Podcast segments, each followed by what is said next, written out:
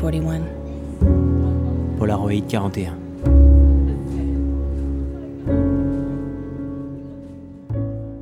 On habite en plein cœur du village, devant l'église.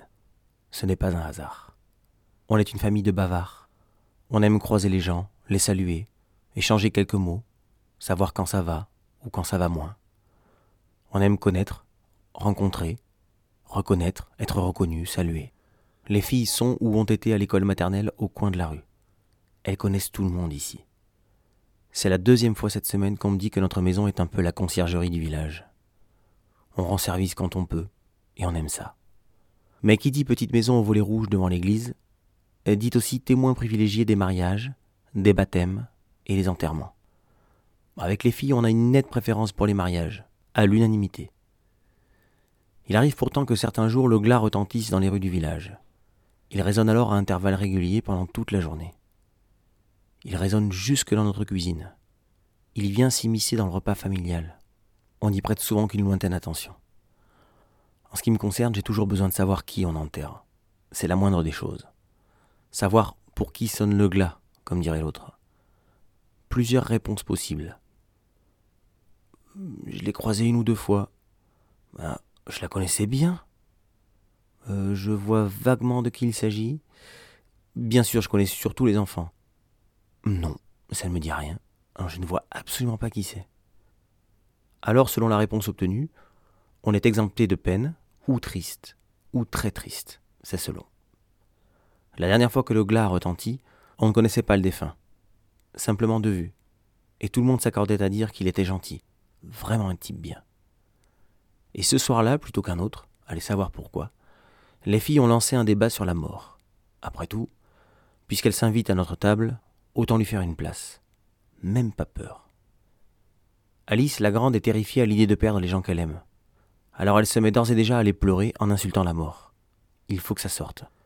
Nous, on laisse sortir en pensant qu'elle finira par s'apaiser. Mais la colère et la tristesse enflent. On rassure, on explique, on met en perspective, on essaye de prendre un peu de hauteur. Elle est hypersensible et reste inconsolable. Anouk, la rationnelle de l'équipe, entre en action. Ça ne sert à rien de se mettre dans un état pareil. On a de la chance puisque personne de notre famille ne vient de mourir. Et de toute façon, la mort est inéluctable, alors. La grande pleure de plus belle. C'est exactement ce qu'elle ne voulait pas entendre. Pas d'autre issue possible? Tous les gens qu'elle aime, elle va les perdre? Et elle devrait se retenir d'être triste? Ah bravo Merci le conseil pourri Elle est maintenant désespérée et accuse sa sœur d'avoir creusé plus profond encore le gouffre dans lequel elle tombe. Nous on observe, on médiatise, on essaye juste de se faire entendre. Et puis, sans qu'on y prête attention, la petite Olivia se lève, va se nicher sous l'aisselle droite de sa sœur et l'entoure de ses petits bras. La grande est surprise, émue que sa petite sœur la réconforte du haut de ses cinq ans. Courte accalmie. Quelques secondes. Alice éclate en sanglots de plus belle. Même toi tu vas mourir, bijou. Je le supporterai pas. Pleure, pleure, pleure. Sanglots, sanglots, sanglots. Olivia tourne son visage vers sa grande sœur et lui dit Bah oui, même moi je vais mourir. Mais c'est comme ça. Silence d'étonnement autour de la table. Quatre visages sont maintenant tournés vers elle, impatients de connaître la suite. Alors elle développe, pour sa grande sœur. Ben oui, c'est sûr. Même moi je vais mourir. Mais c'est pas ça l'important. Moi je meurs, mais mais y a une autre enfant, une Olivia peut-être qui va naître. Alice submergée. Mais alors ta fille qui s'appelle Olivia, elle n'a plus de mère. Mais non, pas ma fille. Déjà, ça m'étonnerait que ma fille, elle porte le même prénom que moi. Non, je veux dire une petite fille comme moi, qui naît quelque part dans le monde, et qui s'appelle peut-être Olivia. L'important, c'est pas que moi je meure, mais que l'humanité, elle continue toujours. On est maintenant cinq à pleurer d'admiration et d'attendrissement. Les frangines se serrent très fort les unes contre les autres. Nous, on se prend la main sur la table et on se la serre à s'en faire péter les phalanges. On reprend finalement le cours du dîner, tous un peu ailleurs, perdus dans nos pensées. Plus vraiment de glas, plus vraiment de repas, juste une énorme émotion d'être là tous les cinq. Elle a raison. L'important n'est pas le départ, mais l'empreinte de notre passage sur cette petite planète. Non seulement elle a raison, mais elle en est l'illustration parfaite. Le jour de mon départ, le plus tard possible, de toute façon la famille ne produit que des centenaires ou presque.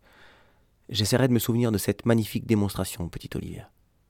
Si j'y arrive, il y a de grandes chances qu'on me voit partir le sourire aux lèvres. À l'idée de laisser derrière moi trois belles personnes comme vous, les filles, trois femmes en devenir, peu de chance de me voir triste. Ce sera ma contribution à l'humanité, comme tu dis. Mais pour l'instant, c'est le départ en vacances, bande de minus. Alors si vous pouviez vous dépêcher de préparer vos affaires et surtout de ne rien oublier, ça m'arrangerait.